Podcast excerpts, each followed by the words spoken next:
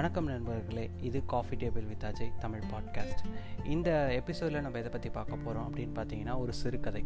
நான் இந்த சிறுகதையை நான் முழுசாக சொல்லிட போகிறேன் சொல்லி முடிச்சதுக்கப்புறம் தான் இந்த சிறுகதையோட பெயரை சொல்ல போகிறேன் அது மட்டும் இல்லாமல் இந்த சிறுகதைக்கு பின்னாடி இருக்கிற ஒரு குட்டி கதையை நான் உங்களுக்கு சொல்ல போகிறேன் ஸோ கேட்கலாமா?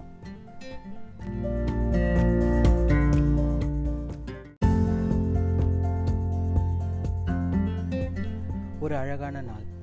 சூரியனுடனே எழுந்து அதைவிட சுறுசுறுப்பாக நகர்ந்து கொண்டிருக்கும் ஒரு நகரம். கண்களில் கண்ணீர் துளிகள் ததும்ப ஒரு பெண் ஒரு ஆணுடன் பைக்கில் சென்று கொண்டிருந்தாள். அழகான சுடிதார் தலைவாரி ஒரு சிம்பிளான கிளிப் கையில் ஒரு பெரிய பிங்க் நிற ஃபைல் அந்த அவன் அவளை ஏதோ சொல்ல கண்ணிலிருந்து துளிர்த்த நீர் துளி. மஸ்காராவை கலைக்கும் முன் கைக்குட்டையால் அணை போட்டாள். ஏதோ ஒரு சோகம் என்பது மட்டும் புரிந்தது. அந்த பைக் ஐடி பார்க்கில் நுழைந்தது. செக்யூரிட்டி கெடுபிடிகளை தாண்டி உள்ளே சென்றது. ஒரு பில்டிங்கின் பேஸ்மெண்ட்டுக்குள் சென்றது அந்த பைக். மாலை நேரத்து வெளிச்சம் போல் இருந்தது அங்கே.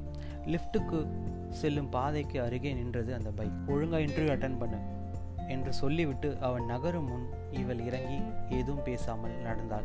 லிஃப்ட் கதவுகள் திறந்தது கண்ணாடி போல் பளிச்சென்று இருந்த அதனுள் நுழைந்தால் வழக்கத்துக்கு அதிகமான பொத்தான்கள். அதை பார்த்த குழப்பத்தில் ஏதோ ஒரு பொத்தானை அழுத்த லிஃப்ட் நின்றது.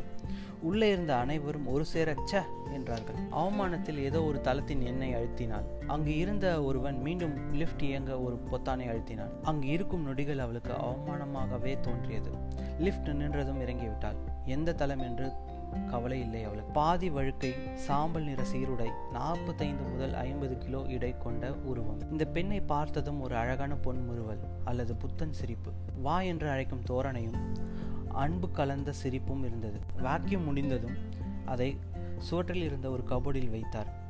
அங்கிருந்து கத்திரிக்கோலை எடுத்து சற்று தூரத்தில் இருந்த ஆர்ச் வடிவத்திலான பூச்செடியின் அழகை கெடுக்கும் கிளைகளை வெட்டத் தொடங்கினார்.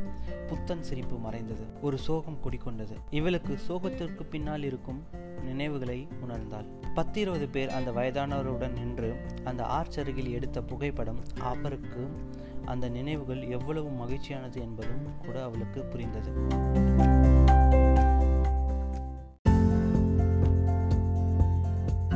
மேடம் யார் நீங்க? என்ன வேணும்? என்று கண்ணாடி கதவுகளை திறந்து கொண்டு ஒரு செக்யூரிட்டி வந்தார். தூங்கி எழுந்தது போல ஒரு உதறல் கொடுத்து அந்த கண்ணாடி கதவின் வழியே உள்ளே சென்றார். தான் இன்டர்வியூக்கு வந்ததாக சொல்ல அவர் அவள் பெயரை பட்டியலில் இருக்கா? என்று லெஜரை புரட்ட தொடங்கினார். அவளுக்கு மெல்ல மெல்ல உடல் சிலிர்க்க தொடங்கியது. இத்தனை நேரம் யாரிடம் பேசிக்கொண்டிருந்தோம் என்ற கேள்வி உடனே தன் பார்வையை லிஃப்ட் காரிடார் பக்கம் திருப்பினாள். அங்கு அந்த பூச்செடி இல்லை. சொல்லப்போனால் அங்கு யாருமே இல்லை. உடலும் குரலும் வெடவெடுத்து போனது. இதயம் துடிக்கும் சத்தம் இவள் காதை கிழித்தது மயங்கி போனாள். இன்டர்வியூக்கு வரும்போது சாப்பிட்டு வர்றதில்ல. இல்லையா இந்த இன்டர்வியூ நினச்சே பயந்து சாகிறது. இந்த காலத்து பசங்களுக்கு வேற வேலையே இல்லை என்ற குரல் அவள் காதில் கேட்டது. கண் விழித்தாள். நர்ஸ் ரூம் இங்கே ஒரு ஆர்ச் இருந்ததா? பூக்கொடியில் ஆர் இப்படி ஒரு வினோதமான கேள்வியை அங்கு யாரும் எதிர்பார்க்கவில்லை. எங்கே இருக்கிறேன்? என்ற கேள்விக்கு மட்டும்தான் அந்த நர்ஸ் தயாராகி இருந்தார். அது உனக்கு எப்படிமா தெரியும்? என்றார் செக்யூரிட்டி. இதுக்கு முன்னாடி ஒரு கம்பெனி இருந்துச்சு. அது க்ளோஸ் பண்ணி ரெண்டு வருஷம் இருக்குமே. இப்போது ஒரு வயசான பெரியவர் ஹவுஸ் கீப்பிங்கில் இருந்தாரா? என்றாள் அவள். ஓ சரி சரி சரி. அவருக்கு வேண்டியவராமா இப்போ அவர் எங்கே? ஆமாம்மா அந்த மனுஷனுக்கு புள்ள குட்டி இல்லை. இதுக்கு முன்னாடி இந்த கம்பெனியில் வேலை பார்த்த பசங்கள்லாம் அப்பா அப்பான்னு ரொம்ப பாசமாக இருப்பாங்க. கிட்டத்தட்ட எட்டு வருஷமாக இங்கேயே அப்படியே இருந்துட்டாரு. கம்பெனியை பெங்களூருக்கு மாற்றிட்டாங்க நிறைய பேர் பசங்களுக்கு வேலை வேறு போயிடுச்சு கடைசி நாள் ஒரே கஷ்டமாக இருந்துச்சுமா. அடுத்த நாள் பாவம் நெஞ்சு வலி வந்து செத்துட்டாருன்னு கேள்விப்பட்டேன். அவர் ஃபோட்டோ இருக்கா? என்றாள் அவள். ஃபேஸ்புக்கில் அந்த பசங்க தான் அனுப்புன மாதிரி ஞாபகம் என்றார் செக்யூரிட்டி உங்கள் நினைவுகளுடன் என்ற ஸ்டேட்டஸுடன் பகிரப்பட்டிருந்த ஃபோட்டோவை பார்த்தாள். வேலை கிடைத்த சந்தோஷம் அவள் மனசுக்குள் இல்லை. அதே நேரம் இருந்த சோகமும் இப்பொழுது இல்லை. இறந்துட்டா நம்ம அன்பு இல்லைன்னு ஆகாது. அதே நேரம் அவங்க நம்ம ஞாபகத்தில் வாழ்ந்துக்கிட்டு தான் இருப்பாங்க என்ற எண்ணம் அவள் மனசுக்குள் யாரோ சத்தமாய் சொன்னது போல் தோன்றியது. இறந்து போன அவளோட அம்மாவை நினைச்சா கண்ணீருக்கு பதில் ஒரு புத்தன் சிரிப்பு மலர்ந்தது. இவ்வளோ நேரம் இந்த கதையை நீங்கள் பொறுமையாக கேட்டுருந்துருப்பீங்க. என்னோடய தமிழ் உச்சரிப்பு கொஞ்சம் மோசமாக தான் இருந்திருக்கும். அதுக்காக நான் மன்னிப்பு கேட்டுக்கிறேன்.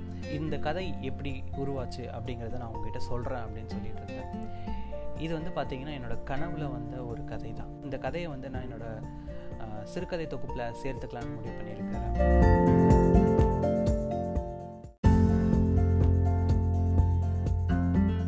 கதையோட தலைப்பு வந்து பார்த்தீங்கன்னா புத்தன் சிரிப்பு.